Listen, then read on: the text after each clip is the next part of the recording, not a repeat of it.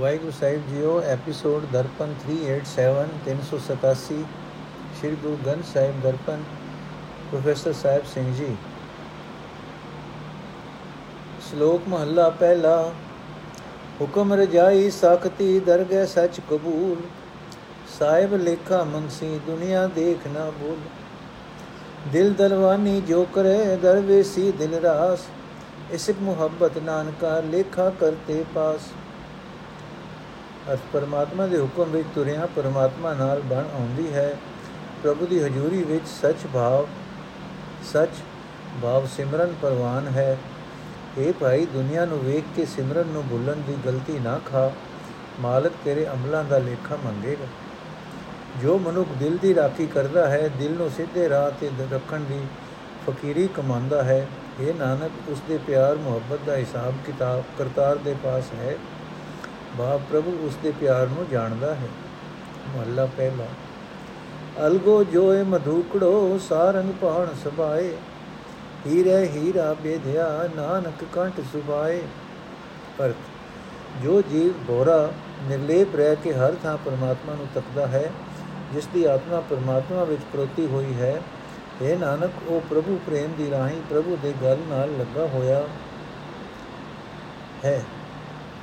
ਪੌੜੀ ਮਨ ਮੂ ਕਾਲ ਵਿਆਪਦਾ ਮੋਹ ਮਾਇਆ ਲਾਗੇ, ਖਿਨ ਮੈਂ ਮਾਰ ਪਛਾੜ ਸੀ ਭਾਇ ਦੂਜੇ ਠਾਗੇ। ਫਿਰ ਵੇਲਾ ਹੱਥ ਨ ਆਵੇ, ਜਮ ਕਾ ਡੰਡ ਲਾਗੇ, ਤਿਨ ਜਮ ਡੰਡ ਨ ਲੱਗਈ ਜੋ ਹਰ ਲਿਵ ਜਾਗੇ। ਸਭ ਤੇਰੀ ਤੁਧ ਛਡਾਵਣੀ, ਸਭ ਤੁਧੈ ਲਾਗੇ। ਸਭ ਤੇਰੀ ਤੁਧ ਛਡਾਵਣੀ, ਸਭ ਤੁਧੈ ਲਾਗੇ। ਅਰਥ, ਮਨ ਦੇ ਗੁਲਾਮ ਮਨੁੱਖ ਮਾਇਆ ਦੇ ਮੋਹ ਵਿੱਚ ਮਸਤ ਰਹਿੰਦੇ ਹਨ। ਉਹਨਾਂ ਨੂੰ ਮੌਤ ਦਾ ਸਹਿਮ ਦਬਾਈ ਰੱਖਦਾ ਹੈ। ਜੋ ਮਨੁੱਖ ਮਾਇਆ ਦੇ ਮੋਹ ਵਿੱਚ ਲੁੱਟੇ ਜਾ ਰਹੇ ਹਨ, ਉਹਨਾਂ ਨੂੰ ਇਹ ਸਹਿਮ ਪਲ ਵਿੱਚ ਮਾਰ ਕੇ ਨਾਸ਼ ਕਰਦਾ ਹੈ। ਜਿਸ ਵੇਲੇ ਮੌਤ ਦਾ ਡੰਡਾ ਆ ਹੀ ਵੱਜਦਾ ਹੈ ਮੌਤ ਸਿਰ ਤੇ ਆ ਜਾਂਦੀ ਹੈ, ਤਦੋਂ ਇਸ ਮੋਹ ਵਿੱਚੋਂ ਨਿਕਲਣ ਲਈ ਜਮਾ ਸਮਾਂ ਨਹੀਂ ਮਿਲਦਾ। ਜੋ ਮਨੁੱਖ ਪਰਮਾਤਮਾ ਦੀ ਯਾਦ ਵਿੱਚ ਸੁਚੇਤ ਰਹਿੰਦੇ ਹਨ, ਉਹਨਾਂ ਨੂੰ ਜਮ ਦਾ ਡੰਡਾ ਨਹੀਂ ਲੱਗਦਾ, ਸਹਿਮ ਨਹੀਂ ਮਾਰਦਾ। اے ਪ੍ਰਭੂ, ਸਾਰੀ ਸ੍ਰਿਸ਼ਟੀ ਤੇਰੀ ਹੀ ਹੈ, ਤੂੰ ਹੀ ਇਸ ਨੂੰ ਮਾਇਆ ਦੇ ਮੋਹ ਤੋਂ ਛਡਾਣਾ ਹੈ। ਸਾਰਿਆਂ ਦਾ ਤੂੰ ਹੀ ਆਸਰਾ ਹੈ। ਸ਼ਲੋਕ ਮਹਲਾ ਪਹਿਲਾ। ਸਰਬੈ ਜੋਇ ਅਗਛਮੀ ਦੁਖ ਘਨੇਰੋ ਹਾਥ ਕਾਲ ਲਾਗਸ ਸਰ ਲਾਂਗਣੋ ਲਾਭ ਨ ਪੂੰਜੀ ਸਾਥ। ਅਰਥੇ, ਜੋ ਮਨੁੱਖ ਸਾਰੀ ਸ੍ਰਿਸ਼ਟੀ ਨੂੰ ਨਾ ਨਾਸ ਹੋਣ ਵਾਲੀ ਵੇਖਦਾ ਹੈ ਉਸ ਨੂੰ ਬੜਾ ਦੁੱਖ ਵਿਆਪਦਾ ਹੈ। ਉਹ ਮਾਨੋ ਕਲਰ ਲੱਗ ਰਿਹਾ ਹੈ, ਪਰ ਉਸਨੇ ਸਮੁੰਦਰ ਲੱਗਣਾ ਹੈ। ਉਸ ਦੇ ਪੱਲੇ ਨਾ ਮੂਲ ਹੈ ਤੇ ਨਾ ਖੱਟੀ। ਮਹੱਲਾ ਪਹਿਲਾ। ਪੂੰਜੀ, ਸਾਚੋ ਨਾਮ ਤੂੰ ਅਕਟੋ ਦਰਬ ਅਪਾਰ।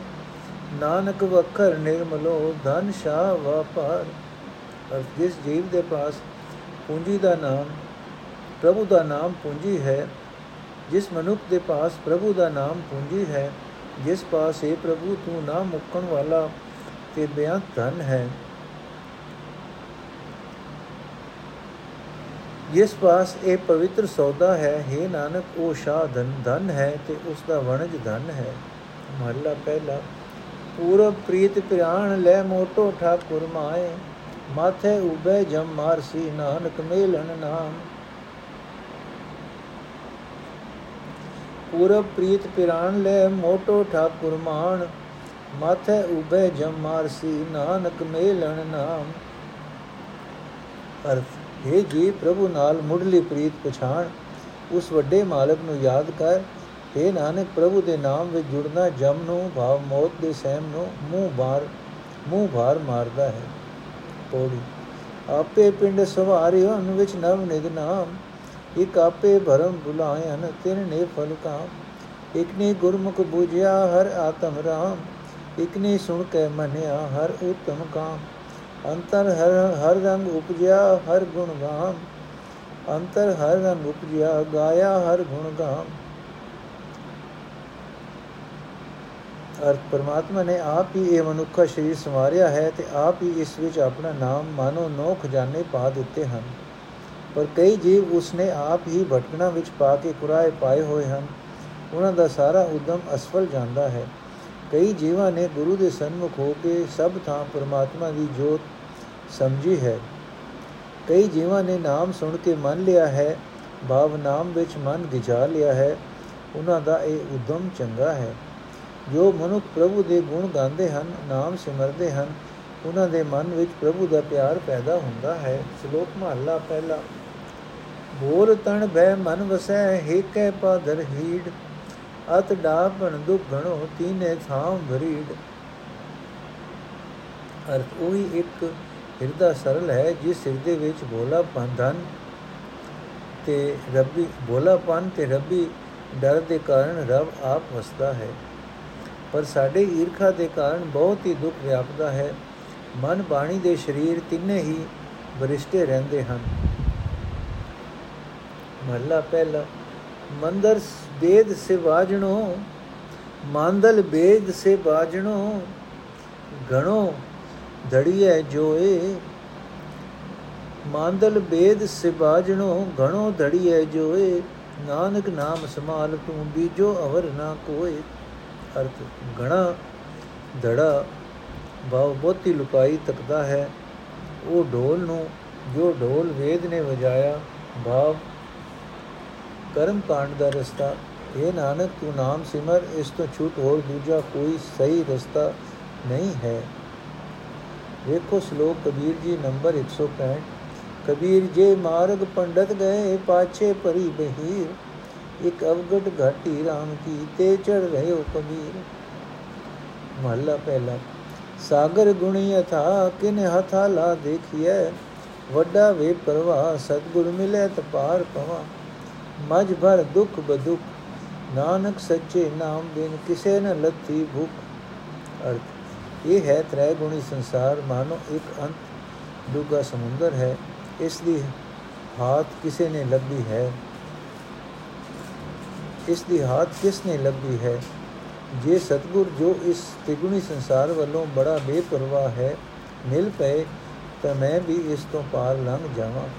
ਇਸ ਸੰਸਾਰ ਸਮੁੰਦਰ ਦਾ ਵਿਰਲਾ ਹੀ, ਵਿਚਲਾ ਹਿੱਸਾ ਦੁੱਖਾਂ ਨਾਲ ਹੀ ਭਰਿਆ ਹੋਇਆ ਹੈ। ਇਹ ਨਾਨਕ, ਪ੍ਰਭੂ ਦਾ ਨਾਮ ਸਿਮਰਨ ਤੋਂ ਬਿਨਾ ਕਿਸੇ ਦੇ ਵੀ ਤ੍ਰਿਗੁਣੀ ਮਾਇਆ ਬਾਰੇ ਭੁੱਖ ਨਹੀਂ ਉਤਰਦੀ। ਪੌੜੀ, ਜਿਨੇ ਅੰਦਰ ਭਾਲਿਆ ਗੁਰ ਸ਼ਬਦ ਸੁਹਾਵੇ। ਜੋ ਇਛਨ ਸੋ ਪਾਇਦੇ ਹਰ ਨਾਮ ਧਿਆਵੇ। ਜਿਸਨੋ ਕਿਰਪਾ ਕਰੇ, ਤਿਸ ਗੁਰ ਮਿਲੇ, ਸੋ ਹਰ ਗੁਣ ਗਾਵੇ। ਧਰਮ ਰਾਏ, ਤਿਨ ਕਾ ਮਿਤ ਹੈ, ਜਬ ਮਗ ਨਾ ਪਾਵੇ। ਹਰ ਨਾਮ ਧਿਆਵੇ, ਦਿਨ ਸਰਾਤ ਹਰ ਨਾਮ ਸਮਾਵੇ। ਹਰ ਨਾਮ ਧਿਆਵੇ, ਦਿਨ ਸਰਾਤ ਹਰ ਨਾਮ ਸਮਾਵੇ। ਅਰਥ ਸਤਿਗੁਰੂ ਦੇ ਸੋਹਣੇ ਸ਼ਬਦ ਦੀ ਰਾਹੀਂ ਜਿਨ੍ਹਾਂ ਨੇ ਆਪਣਾ ਮਨ ਖੋਜਿਆ ਹੈ, ਉਹ ਹਰੀ ਨਾਮ ਸਿਮਰਦੇ ਹਨ ਤੇ ਮਨ ਇੱਛਤ ਫਲ ਪਾਉਂਦੇ ਹਨ। ਜਿਸ ਮਨੁੱਖ ਉਤੇ ਪ੍ਰਭੂ ਮੇਰ ਕਰੇ, ਉਸ ਨੂੰ ਗੁਰੂ ਮਿਲਦਾ ਹੈ ਤੇ ਉਹ ਪ੍ਰਭੂ ਦੇ ਗੁਣ ਗਾਉਂਦਾ ਹੈ। ਧਰਮ ਰਾਜ ਉਹਨਾਂ ਦਾ ਮਿੱਤਰ ਬਣ ਜਾਂਦਾ ਹੈ। ਉਹਨਾਂ ਨੂੰ ਉਹ ਜਮ ਦੇ ਰਾਹ ਤੇ ਨਹੀਂ ਪਾਉਂਦਾ ਉਸ, ਉਹ ਦਿਨ ਰਾਤ ਹਰੀ ਨਾਮ ਸਿਮਰਦੇ ਹਨ ਤੇ ਹਰੀ ਨਾਮ ਵਿੱਚ ਜੁੜੇ ਰਹਿੰਦੇ ਹਨ। ਸ਼ਲੋਕ ਮਹੱਲਾ ਪਹਿਲਾ।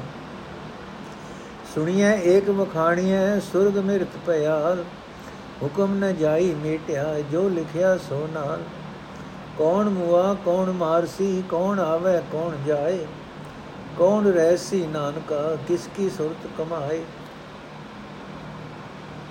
ਪਰ ਇਹੀ ਗੱਲ ਸੁਣੀਂਦੀ ਹੈ ਤੇ ਬਿਆਨ ਕੀਤੀ ਜਾ ਰਹੀ ਹੈ। ਕਿ ਸੁਰਗ ਵਿੱਚ, ਧਰਤੀ ਤੇ ਪਤਾਲ ਵਿੱਚ, ਇਹਨਾਂ ਹੀ ਲੋਕਾਂ ਵਿੱਚ ਪ੍ਰਭੂ ਇੱਕ ਆਪ ਹੀ ਆਪ ਹੈ, ਉਸ ਦਾ ਹੁਕਮ ਉਲੰਘਿਆ ਨਹੀਂ ਜਾ ਸਕਦਾ। ਜੀਆਂ ਦਾ ਜੋ ਜੋ ਲੇਖ ਉਸਨੇ ਲਿਖਿਆ ਹੈ, ਉਹੀ ਹਰ ਇੱਕ ਜੀਵ ਨੂੰ ਤੋੜ ਰਿਹਾ ਹੈ। ਸੋ ਨਾ ਕੋਈ ਮਰਦਾ ਹੈ, ਨਾ ਕੋਈ ਮਾਰਦਾ ਹੈ, ਨਾ ਕੋਈ ਜੰਮਦਾ ਹੈ, ਨਾ ਕੋਈ ਮਰਦਾ ਹੈ। ਇਹ ਨਾਨਕ, ਉਹ ਆਪ ਹੀ ਆਨੰਦ ਲੈਣ ਵਾਲਾ ਹੈ। ਉਸ ਦੀ ਆਪਣੀ ਹੀ ਸੁਰਤ ਆਪਣੇ ਆਪ ਵਿੱਚ ਟਿੱਕੀ ਹੋਈ ਹੈ ਮਹਲਾ ਪਹਿਲਾ ਹੋ ਮੂਆ ਮੈਂ ਮਾਰਿਆ ਕੌਣ ਵਹਿ ਦਰਿਆਓ ਤਿਸਨਾ ਥੱਕੀ ਨਾਨਕਾ ਜਾ ਮਨ ਰਤਾ ਨਾਏ ਲੋਇਨ ਰਤੇ ਲੋਣੀ ਕੰਨੀ ਸੁਰਤ ਸਮਾਏ ਜੀਵ ਰਸਾਇਨ ਚੁਨੜੀ ਰਤੀ ਲਾਲ ਲਵਾਏ ਅੰਦਰ ਮੁਸਕ ਜਪੋਲਿਆ ਕੀਮਤ ਕਹੀ ਨ ਜਾਏ ਅੰਦਰ ਮੁਸਕ ਜਪੋਲਿਆ ਕੀਮਤ ਕਹੀ ਨਾ ਜਾਏ ਅਰਥ, ਜਿਤਨਾ ਚਿਰ ਜੀਵ ਹਉਮੈ ਦਾ ਮਾਰਿਆ ਹੋਇਆ ਹੈ, ਉਸ ਦੇ ਅੰਦਰ ਤ੍ਰਿਸ਼ਨਾ ਦਾ ਦਰਿਆ ਵਗਦਾ ਰਹਿੰਦਾ ਹੈ। ਪਰ ਹੈ ਨਾਨਕ, ਜਦੋਂ ਮਨ ਵਿੱਚ, ਮਨ ਨਾਮ ਵਿੱਚ ਰੰਗਿਆ ਜਾਂਦਾ ਹੈ, ਤਾਂ ਤ੍ਰਿਸ਼ਨਾ ਮੁੱਕ ਜਾਂਦੀ ਹੈ। ਅੱਖਾਂ ਆਪਣੇ ਆਪ ਵਿੱਚ ਰਤੀਆਂ ਜਾਂਦੀਆਂ ਹਨ। ਨਿੰਦਾ ਆਦਿਕ ਸੁਣਨ ਦੀ ਤਾਂਗ ਕੰਨਾਂ ਵਿੱਚ ਹੀ ਲੀਨ ਹੋ ਜਾਂਦੀ ਹੈ।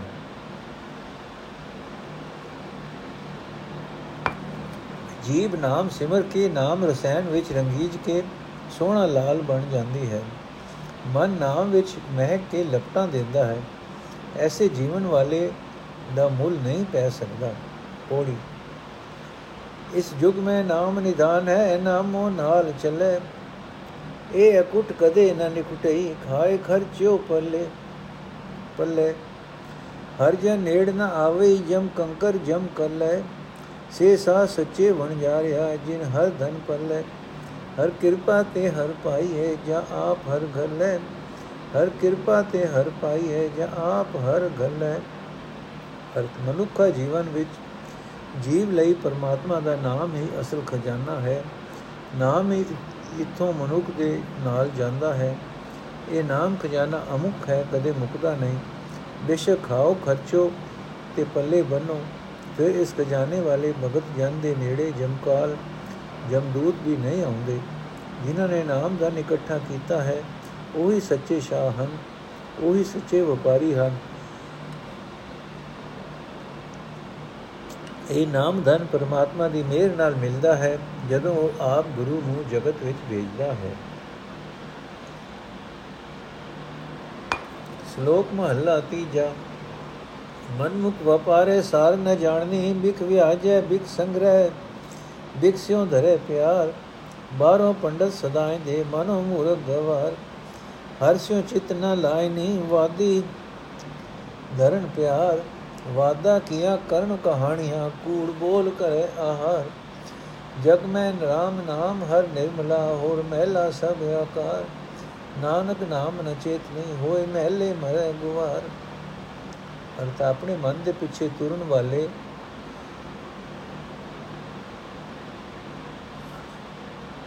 ਆਪਣੇ ਮਨ ਦੇ ਪਿੱਛੇ ਤੁਰਨ ਵਾਲੇ ਮਨੁੱਖ ਅਸਲ ਵਪਾਰ ਦੀ ਕਦਰ ਨਹੀਂ ਜਾਣਦੇ। ਉਹ ਮਾਇਆ ਦਾ ਸੌਦਾ ਕਰਦੇ ਹਨ, ਮਾਇਆ ਜੋੜਦੇ ਹਨ ਤੇ ਮਾਇਆ ਨਾਲ ਹੀ ਪਿਆਰ ਕਰਦੇ ਹਨ। ਉਹ ਬਾਹਰੋਂ ਤਾਂ ਵਿਦਵਾਨ ਖਵਾਉਂਦੇ ਹਨ, ਪਰ ਅਸਲ ਵਿੱਚ ਮੂਰਖ ਹਨ ਗਵਾਰ ਹਨ। ਕਿਉਂਕਿ ਉਹ ਪ੍ਰਭੂ ਨਾਲ ਤਾਂ ਮਨ ਨਹੀਂ ਲਾਂਦੇ ਵਿਦਿਆ ਦੇ ਆਸਰੇ ਚਰਚਾ ਵਿੱਚ ਪਿਆਰ ਕਰਦੇ ਹਨ। ਚਰਚਾ ਦੀਆਂ ਹੀ ਨਿਤ ਗੱਲਾਂ ਕਰਦੇ ਹਨ ਤੇ ਰੋਜ਼ੀ ਕਮਾਉਂਦੇ ਹਨ ਕੂੜ ਬੋਲ ਕੇ। ਅਸਲ ਗੱਲ ਇਹ ਹੈ ਕਿ ਨਾਮ ਸਿਮਰਨਾ ਹੀ ਜਗਤ ਵਿੱਚ ਪਵਿੱਤਰ ਕੰਮ ਹੈ। ਹੋਰ ਜੋ ਕੁਝ ਦਿਸ ਰਿਹਾ ਹੈ, ਇਸ ਦਾ ਅਹਰ ਮਹਿਲ ਪੈਦਾ ਕਰਦਾ ਹੈ। ਇਹ ਨਾਨਕ, ਜੋ ਨਾਮ ਨਹੀਂ ਸਿਮਰਦੇ, ਉਹ ਮੂਰਖ ਨੀਵੇਂ ਜੀਵਨ ਵਾਲੇ ਹੋ ਕੇ ਆਤਮਕ ਮੌਤ ਸਹਿੜਦੇ ਹਨ। ਮਹੱਲਾ ਤੀਜਾ। ਦੁਖ ਲਗਾ ਬਿਨ ਸੇਵੀਐ, ਹੁਕਮ ਮੰਨੇ ਦੁਖ ਜਾਏ। ਆਪੇ ਦਾਤਾ ਸੁਖੇ ਦਾ, ਆਪੇ ਦੇ ਸਜਾਏ। ਨਾਨਕ ਐਵੇਂ ਜਾਣੀ ਹੈ ਸਭ ਕੀ ਤਿਸੇ ਰਜਾਏ। ਨਾਨਕ ਐਵੇਂ ਜਾਣੀ ਹੈ ਸਭ ਕੀ ਤਿਸੇ ਰਜਾਏ। ਅਰਥ। ਪ੍ਰਭੂ ਦਾ ਸਿਮਰਨ ਕਰਨ ਤੋਂ ਬਿਨਾ ਮਨੁੱਖ ਨੂੰ ਦੁੱਖ ਵਿਆਪਦਾ ਹੈ। ਜਦੋਂ ਪ੍ਰਭੂ ਦਾ ਹੁਕਮ ਮੰਨਦਾ ਹੈ, ਭਾਵ ਰਜ਼ਾ ਵਿੱਚ ਤੁਰਦਾ ਹੈ, ਤਾਂ ਦੁੱਖ ਦੂਰ ਹੋ ਜਾਂਦਾ ਹੈ। ਕਿਉਂਕਿ ਪ੍ਰਭੂ ਆਪ ਹੀ ਸੁਖ ਦੇਣ ਵਾਲਾ ਹੈ ਤੇ ਆਪ ਹੀ ਸਜ਼ਾ ਦੇਣ ਵਾਲਾ ਹੈ। ਇਹ ਨਾਨਕ ਹੁਕਮ ਵਿੱਚ ਤੁਰਿਆ ਹੀ ਇਹ ਸਮਝ ਪੈਂਦੀ ਹੈ ਕਿ ਸਭ ਕੁਝ ਪ੍ਰਭੂ ਦੀ ਰਜ਼ਾ ਵਿੱਚ ਹੋ ਰਿਹਾ ਹੈ। ਕੋਈ ਹਰ ਨਾਮ ਬਿਨਾ ਜਗਤ ਹੈ, ਨਿਰਧਨ ਬਿਨ ਨਾਮੈ ਤ੍ਰਿਪਤ ਨਾਹੀ। ਦੂਜੇ ਭਰਮ ਬੁਲਾਇਆ ਹੋ ਮੈਂ ਦੁਖ ਪਾਹੀ। ਬਿਨ ਕਰਮਾ ਕਿਛੂ ਨ ਪਾਈਏ ਜੇ ਬਹੁਤ ਲੁਚਾਹੀ। ਆਵੇ ਜਾਏ ਜੰਮੇ ਮਰੇ ਗੁਰ ਸ਼ਬਦ ਛੁਟਾਹੀ, ਆਪ ਕਰੇ ਕਿ ਸਾਖੀਏ ਦੂਜਾ ਕੋ ਨਾਹੀ, ਆਪ ਕਰੇ ਕਿ ਸਾਖੀਏ ਦੂਜਾ ਕੋ ਨਾਹੀ। ਪਰ ਪ੍ਰਭੂ ਦੇ ਨਾਮ ਤੋਂ ਬਿਨਾ ਜਗਤ ਕੰਗਾਲ ਹੈ, ਕਿਉਂਕਿ ਭਾਵੇਂ ਕਿਤਨੀ ਹੀ ਮਾਇਆ ਜੋੜ ਲਏ, ਨਾਮ ਤੋਂ ਬਿਨਾ ਸੰਤੋਖ ਨਹੀਂ ਆਉਂਦਾ। ਮਾਇਆ ਦੇ ਮੂੰਹ ਕਰਕੇ ਭਟਕਣਾ ਵਿੱਚ ਪੈ ਕੇ ਕੁਰਾਏ ਪਿਆ ਰਹਿੰਦਾ ਹੈ। ਹਉਮੈ ਦੇ ਕਾਰਨ ਹੀ ਜੀਵ ਦੁੱਖ ਪਾਉਂਦੇ ਹਨ, ਪਰ ਭਾਵੇਂ ਕਿਤਨੀ ਹੀ ਲਾਲਸਾ ਕਰਨ ਪ੍ਰਭੂ ਦੀ ਮਿਹਰ ਤੋਂ ਬਿਨਾ ਨਾਮ ਨਹੀਂ ਮਿਲਦਾ। ਸੋ ਇਹ ਮੋਹ ਇਹ ਮੋਹ, ਸੋ ਇਸ ਮੋਹ ਵਿੱਚ ਹੀ ਜਗਤ ਜੰਮਦਾ ਹੈ, ਮਰਦਾ ਹੈ, ਜੰਮਦਾ ਹੈ, ਮਰਦਾ ਹੈ। ਇਸ ਗੇੜ ਵਿੱਚੋਂ ਜੀਵ ਪ੍ਰਭੂ ਗੁਰੂ ਦੇ ਸ਼ਬਦ ਦੀ ਰਾਹ ਹੀ ਬਚ ਸਕਦੇ ਹਨ। ਪਰ ਇਹ ਸਾਡੀ ਖੇਡ ਪ੍ਰਭੂ ਆਪ ਕਰ ਰਿਹਾ ਹੈ। ਕਿਸੇ ਹੋਰ ਪਾਸ ਪੁਕਾਰ ਨਹੀਂ ਕੀਤੀ ਜਾ ਸਕਦੀ, ਕਿਉਂਕਿ ਪ੍ਰਭੂ ਤੋਂ ਬਿਨਾ ਹੋਰ ਹੈ ਹੀ ਕੋਈ ਨਹੀਂ। ਸ਼ਲੋਕ ਮਹਲਾ ਤੀਜਾ। ਇਸ ਸਭ, ਇਸ ਜਗ ਮੈਂ ਸੰਤੀ ਧਨ ਖਟਿਆ ਜਿਨਾ ਸਤਗੁਰ ਮਿਲਿਆ ਪ੍ਰਭ ਆਏ। ਸਤਗੁਰ ਸਚ ਦਿੜਾਇਆ, ਇਸ ਧਨ ਕੀ ਕੀਮਤ ਕਹੀ ਨ ਜਾਏ। ਇਹ ਧਨ ਪਾਈਏ ਭੁਖ ਲਗਤੀ, ਸੁਖ ਵਸਿਆ ਮਨ ਆਏ। ਜਿਨਾ ਕੋ ਦੁਰ ਲਿਖਿਆ, ਤਿਨੀ ਪਾਇਆ ਆਏ। ਮਨ ਮੁਖ ਜਗਤ ਨਿਰਧਨ ਹੈ, ਮਾਇਆ ਨੋ ਬਿਲਾਏ ਅੰਦਿਨ ਫਿਰਦਾ ਸਦਾ ਰਹੇ, ਭੁਖ ਨ ਕਦੇ ਜਾਏ। ਸਾਤ ਨ ਕਦੇ ਆਵਈ, ਨਾ ਸੁਖ ਵਸੈ ਮਨ ਆਏ। ਸਦਾ ਚਿੰਤ ਚਿਤ ਵਦਾ ਰਹੇ ਸੈਸਾ ਕਦੇ ਨ ਜਾਏ। ਨਾਨਕ ਵਿਣ ਸਤਗੁਰ ਮਤ ਭਵੀ, ਸਤਗੁਰ ਨੂੰ ਮਿਲੇ ਤ ਸ਼ਬਦ ਕਮਾਏ। ਸਦਾ ਸਦਾ ਸੁਖ ਮਹਿ ਰਹੇ, ਸੱਚੇ ਮਾਹਿ ਸਮਾਏ।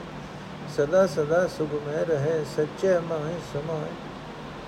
ਅਰਥ, ਇਸ ਜਗਤ ਵਿੱਚ ਸੰਤਾਂ ਨੇ ਹੀ ਨਾਮ ਧਨ ਕਮਾਇਆ ਹੈ, ਜਿਨ੍ਹਾਂ ਨੂੰ ਗੁਰੂ ਮਿਲਿਆ ਹੈ। ਤੇ ਗੁਰੂ ਦੀ ਰਾਹੀਂ ਪ੍ਰਭੂ ਮਿਲਿਆ ਹੈ, ਕਿਉਂਕਿ ਗੁਰੂ ਨੇ ਉਹਨਾਂ ਦੇ ਮਨ ਵਿੱਚ ਸਿਮਰਨ ਪੱਕਾ ਕਰ ਦਿੱਤਾ ਹੈ। ਭਾਵ ਸਿਮਰਨ ਦੀ ਪੱਕੀ ਗੰਢ ਬੰਨ ਦਿੱਤੀ ਹੈ। ਇਹ ਨਾਮਧਨ ਇਤਨਾ ਅਮੋਲਕ ਹੈ ਕਿ ਇਸ ਦਾ ਮੁੱਲ ਨਹੀਂ ਪੈ ਸਕਦਾ। ਜੇ ਇਹ ਨਾਮਧਨ ਮਿਲ ਜਾਏ ਤਾਂ ਮਾਇਆ ਦੀ ਭੁੱਖ ਲੈ ਜਾਂਦੀ ਹੈ। ਮਨ ਵਿੱਚ ਸੁਖ ਆਵਸਥਾ ਹੈ, ਪਰ ਮਿਲਦਾ ਉਹਨਾਂ ਨੂੰ ਹੈ, ਜਿਨ੍ਹਾਂ ਦੇ ਭਾਗਾਂ ਵਿੱਚ ਦੁਰ ਦਰਗਾਹੋਂ ਲਿਖਿਆ ਹੈ ਭਾਵ ਜਿਨ੍ਹਾਂ ਉੱਤੇ ਮੋਹਰ ਮੇਰ ਹੋਵੇ। ਮਨ ਦੇ ਪਿੱਛੇ ਤੁਰਨ ਵਾਲਾ ਜਗਤ ਸਦਾ ਕੰਗਾਲ ਹੈ। ਮਾਇਆ ਲਈ ਹੀ ਵਿਲਕਦਾ ਹੈ। ਹਰ ਰੋਜ਼ ਸਦਾ ਭਟਕਦਾ ਫਿਰਦਾ ਹੈ। ਇਸ ਦੀ ਮਾਇਆ ਵਾਲੀ ਭੁੱਖ ਮਿਟਦੀ ਨਹੀਂ। ਕਦੇ ਇਸ ਦੇ ਅੰਦਰ ਠੰਡ ਨਹੀਂ ਪੈਂਦੀ। ਕਦੇ ਇਸ ਦੇ ਮਨ ਵਿੱਚ ਸੁਖ ਨਹੀਂ ਹੁੰਦਾ। ਕਦੇ ਇਸ ਦਾ ਤੌਖਲਾ ਦੂਰ ਨਹੀਂ ਹੁੰਦਾ। ਸਦਾ ਸੋਚਾਂ ਸੋਚਦਾ ਰਹਿੰਦਾ ਹੈ। ਇਹ ਨਾਨਕ, ਗੁਰੂ ਦੇ ਤੋਂ ਵਾਂਝੇ ਰਹਿਣ ਵਾ ਕਰਕੇ ਇਸ ਦੀ ਬੁੱਧੀ ਨੂੰ ਚੱਕਰ ਆਇਆ ਹੋਇਆ ਹੈ। ਜੇ ਮਨਮੁਕਤੀ ਵੀ ਗੁਰੂ ਨੂੰ ਮਿਲ ਪਏ, ਤਾਂ ਸ਼ਬਦ ਦੀ ਕਮਾਈ ਕਰਦਾ ਹੈ। ਸ਼ਬਦ ਦੀ ਬਰਕਤ ਨਾਲ ਫਿਰ ਸਦਾ ਹੀ ਸੁਖ ਟਿਕਿਆ ਰਹਿੰਦਾ ਹੈ, ਪ੍ਰਭੂ ਵਿੱਚ ਜੁੜਿਆ ਰਹਿੰਦਾ ਹੈ। ਮਹਲਾ ਤੀਜਾ ਜਿਨੇ ਉਪਾਏ ਮੇਦਨੀ ਸੋਈ ਸਾਰ ਕਰੇ, ਏਕੋ ਸਿਮਰੋ ਭਾਇਰੋ, ਤਿਸ ਬਿਨ ਅਵਰ ਨਾ ਕੋਈ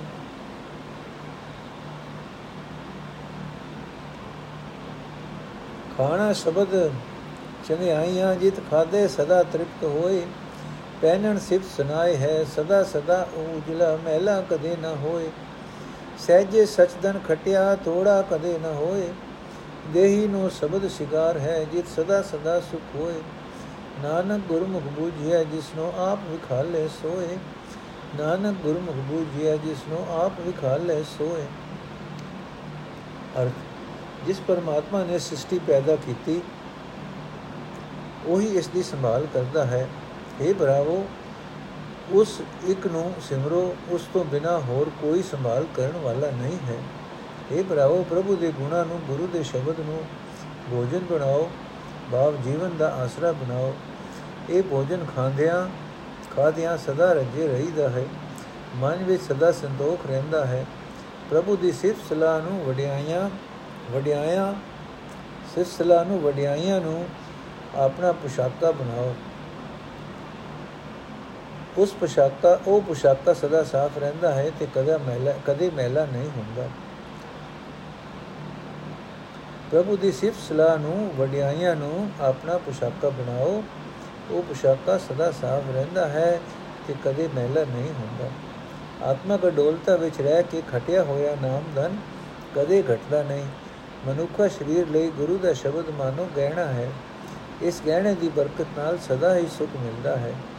ਇਹ ਨਾਨਕ, ਜਿਸ ਮਨੁੱਖ ਨੂੰ ਪ੍ਰਭੂ ਆਪ ਸੋ ਜੀ ਪਾਏ, ਉਹ ਗੁਰੂ ਦੀ ਰਾਹੀਂ ਇਹ ਜੀਵਨ ਬੇਦ ਸਮਝਦਾ ਹੈ ਪੌੜੀ ਅੰਤਰ ਜਪ ਤਬ ਸੰਜਮੋ ਗੁਰ ਸਬਦੀ ਜਾਪੈ ਹਰ ਹਰ ਨਾਮ ਧਿਆਈਏ ਹੋ ਮੈਂ ਅਗਿਆਨ ਗਵਾਪੈ ਅੰਦਰ ਅੰਮ੍ਰਿਤ ਭਰਪੂਰ ਹੈ ਚਾਖਿਆ ਸਾਧ ਜਾਪੈ ਜਿਨ ਚਾਖਿਆ ਸੇ ਨਿਰਭਉ ਹੈ ਜੋ ਹਰ ਰਸ ਧਰਾਪੈ ਹਰ ਕਿਰਪਾ ਧਾਰ ਪਿਆਇਆ ਫਿਰ ਕਾਲ ਨ ਵਿਆਪੈ ਹਰ ਕਿਰਪਾ ਧਾਰ ਪਿਆਇਆ ਫਿਰ ਕਾਲ ਨ ਵਿਆਪੈ ਅਰ ਦੂਜੇ ਭਰਮ ਵੱਲੋਂ ਹਟ ਕੇ ਮਨ ਦੇ ਅੰਦਰ ਹੀ ਟਿਕਣਾ ਇਹ ਜਪ ਹੈ, ਇਹੀ ਤਪ ਹੈ, ਇਹੀ ਇੰਦਰੀਆਂ ਨੂੰ ਵਿਕਾਰਾਂ ਵੱਲੋਂ ਰੋਕਣ ਦਾ ਸਾਧਨ ਹੈ।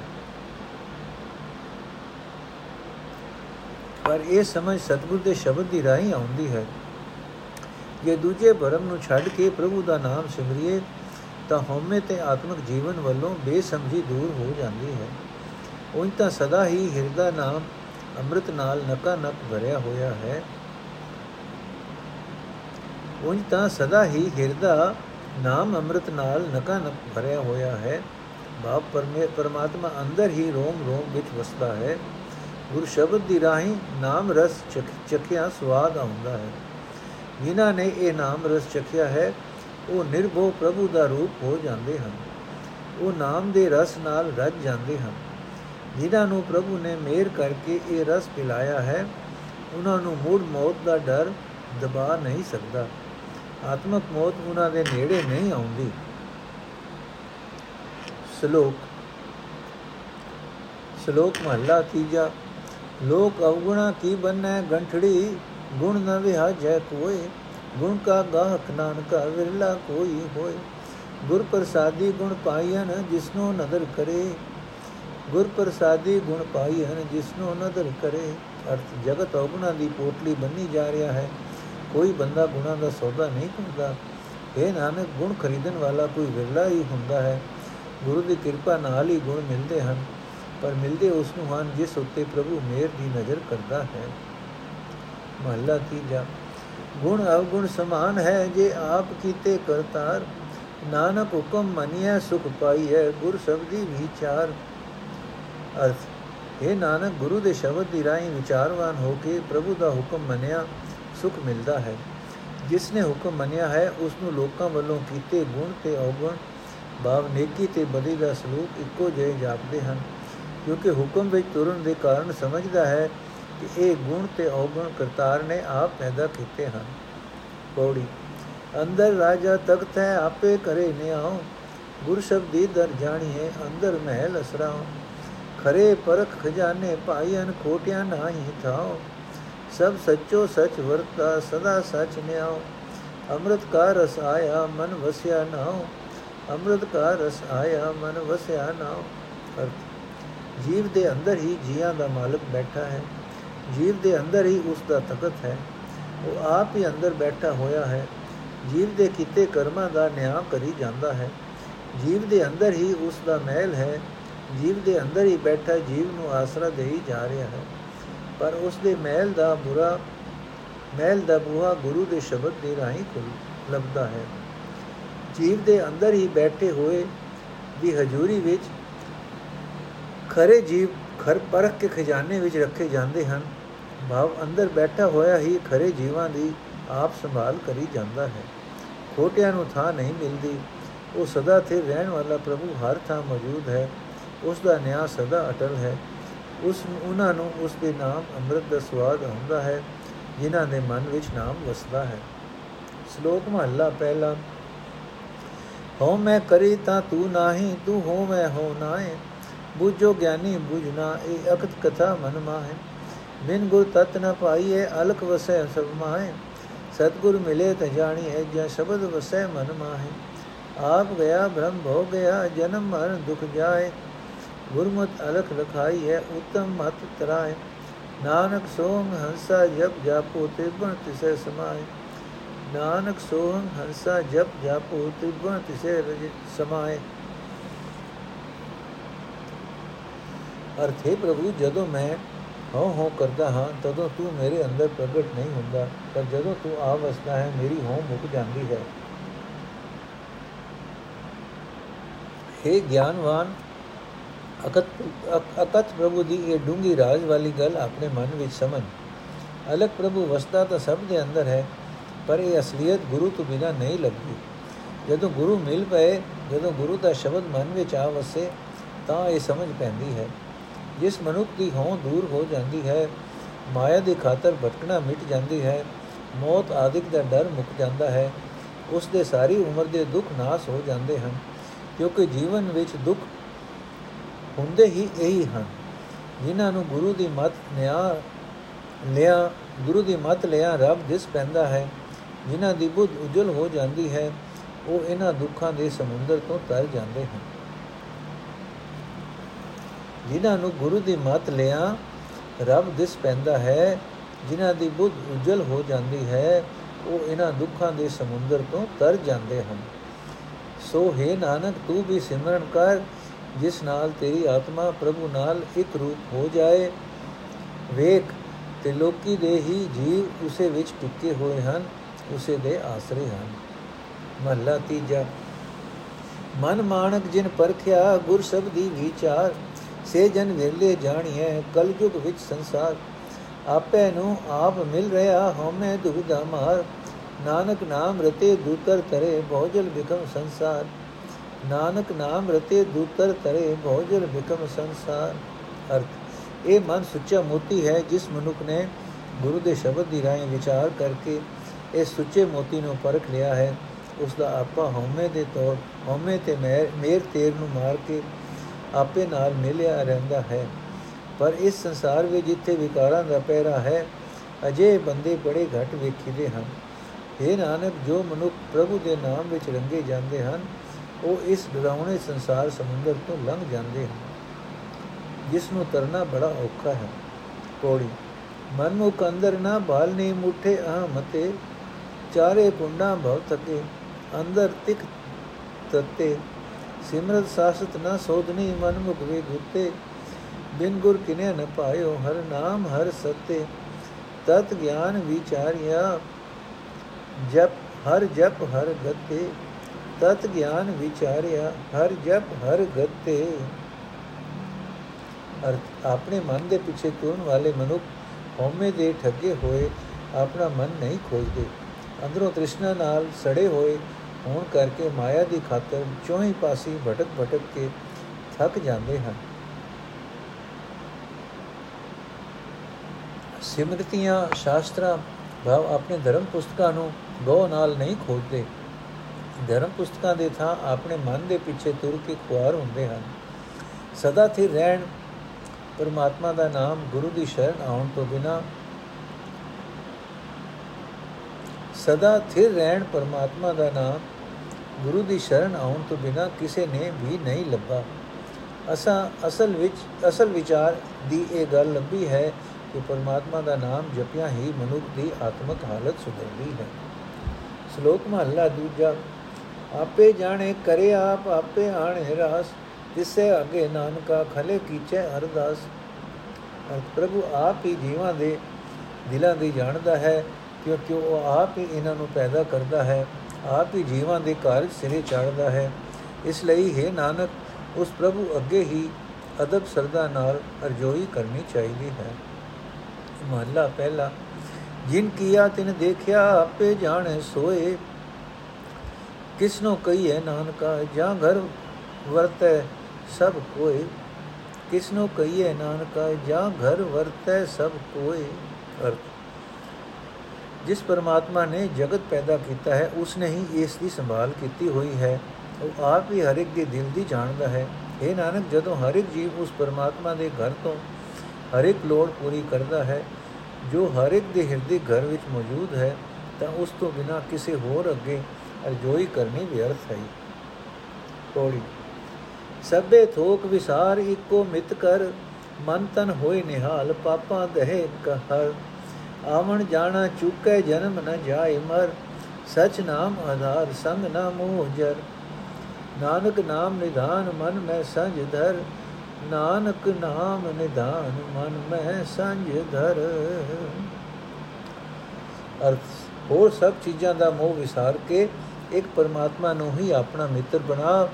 ਤੇਰਾ ਮਨ ਖਿੜ ਆਵੇਗਾ, ਤੇਰਾ ਸਰੀਰ ਹੋਲਾ ਫੁੱਲ ਹੋ ਜਾਏਗਾ, ਕਿਉਂਕਿ ਪਰਮਾਤਮਾ ਸਾਰੇ ਪਾਪ ਸਾੜ ਦਿੰਦਾ ਹੈ। ਜਗਤ ਵਿੱਚ ਤੇਰਾ ਜੰਮਣਾ ਮਰਨਾ ਮੁੱਕ ਜਾਏਗਾ, ਤੂੰ ਮੁੜ ਮੁੜ ਨਹੀਂ ਜੰਮੇ ਮਰੇਗਾ। ਪ੍ਰਭੂ ਦੇ ਨਾਮ ਨੂੰ ਆਸਰਾ ਬਣਾ, ਤੂੰ ਚਿੰਤਾ ਵਿੱਚ ਤੇ ਮੋਹ ਵਿੱਚ ਨਹੀਂ ਸੜੇਗਾ। ਇਹ ਨਾਨਕ, ਪਰਮਾਤਮਾ ਦਾ ਨਾਮ ਖਜ਼ਾਨਾ ਆਪਣੇ ਮਨ ਵਿੱਚ ਇਕੱਠਾ ਕਰ ਰੱਖ। ਸ਼ਲੋਕ ਮਹਲਾ ਪੰਜਵਾਂ। ਮਾਇਆ ਮਨੋ ਨ ਵਿਸਰੈ, ਮੰਗੇ ਧੰਮਾ ਧਮ ਸੋ ਪ੍ਰਭ ਚਿਤ ਨ ਆਵੇ, ਨਾਨਕ ਨਹੀਂ ਕਰਮ। ਮਾਇਆ ਮਨੋ ਨ ਵਿਸਰੈ, ਮੰਗੇ ਧੰਮਾ ਧਮ ਸੋ ਪ੍ਰਭ ਚਿਤ ਨਾ ਆਵੇ, ਨਾਨਕ ਨਹੀਂ ਕਰਮ।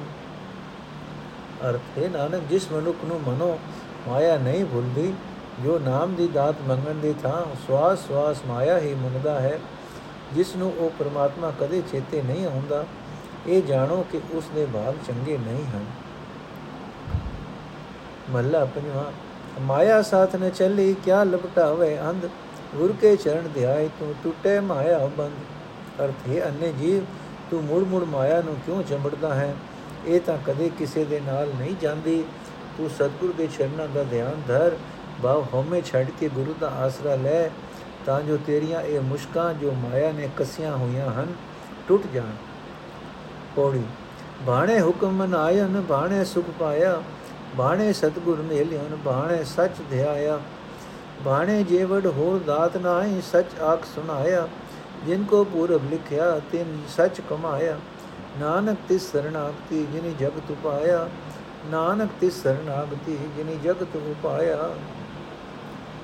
ਅਰਥ, ਉਸ ਪਰਮਾਤਮਾ ਨੇ ਇਸ ਮਨੁੱਖ ਤੋਂ ਆਪਣੀ ਰਜ਼ਾ ਵਿੱਚ ਆਪਣਾ ਹੁਕਮ ਮਨਾਇਆ ਹੈ। ਉਸ ਮਨੁੱਖ ਨੇ ਰਜ਼ਾ ਵਿੱਚ ਰਹਿ ਕੇ ਸੁਖ ਲੱਭਾ ਹੈ।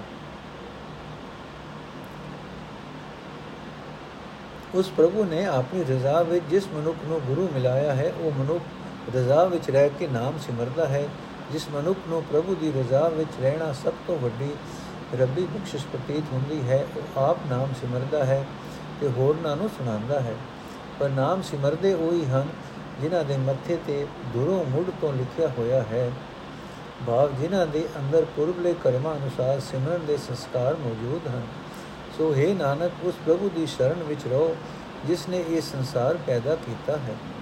ਸ਼ਲੋਕ ਮਹਲਾ ਤੀਜਾ। ਜਿਨ ਕੋ ਅੰਦਰ ਗਿਆਨ ਨਹੀਂ ਭੈ ਕੀ ਨਾਹੀ ਬਿੰਦ। ਨਾਨਕ ਮੋਇਆ ਕਾ ਕਿਆ ਮਾਰਣਾ ਜੇ ਆਪ ਮਾਰੇ ਗੋਬਿੰਦ।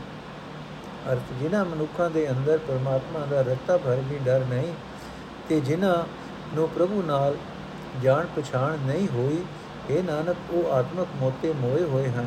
ਉਹਨਾਂ ਨੂੰ ਮਾਨੋ, ਰੱਬ ਨੇ ਆਪ ਮਾਰ ਦਿੱਤਾ ਹੈ। ਇਹਨਾਂ ਮੋਇਆਂ ਨੂੰ ਇਦੋਂ ਵਧੇਕ ਹੋਰ ਕਿਸੇ ਹੋਰ ਨੇ ਕੀ ਮਾਰਨਾ ਹੈ? ਮਹਲਾ ਤੀਜਾ, ਮਨ ਕੀ ਪਤਰੀ ਵਾਚਣੇ, ਸੁਖੀ ਹੂੰ ਸੁਖਸਾਰ ਸੋ ਬ੍ਰਾਹਮਣ ਭਲਾ ਆਖੀਏ, ਜੇ ਬੂਝੈ ਬ੍ਰਹਮ ਵਿਚਾਰ। ਹਰ ਸਲਾਏ ਹਰ ਪੜੈ ਗੁਰ ਕੇ ਸ਼ਬਦ ਵਿਚਾਰ। ਆਇਆ ਉਹ ਪਰਵਾਨ ਹੈ, ਜੇ ਕੁਲ ਕਾ ਕਰੇ ਉਧਾਰ। ਅੱਗੇ ਜਾਤ ਨ ਪੁੱਛੀਏ ਕਰਨੀ ਸ਼ਬਦ ਸਾਰ।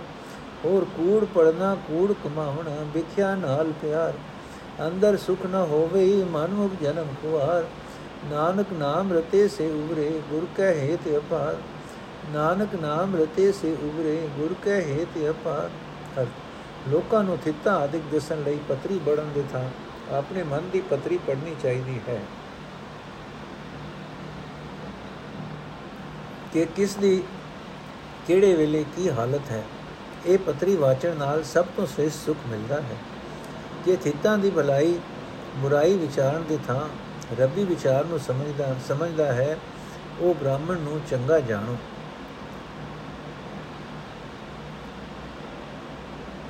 ਜੋ ਥਿੱਤਾਂ ਦੀ ਭਲਾਈ ਬੁਰਾਈ ਵਿਚਾਰਨ ਦੇ ਥਾਂ ਰੱਬੀ ਵਿਚਾਰ ਨੂੰ ਸਮਝਦਾ ਹੈ, ਉਸ ਬ੍ਰਾਹਮਣ ਨੂੰ ਚੰਗਾ ਜਾਣੋ।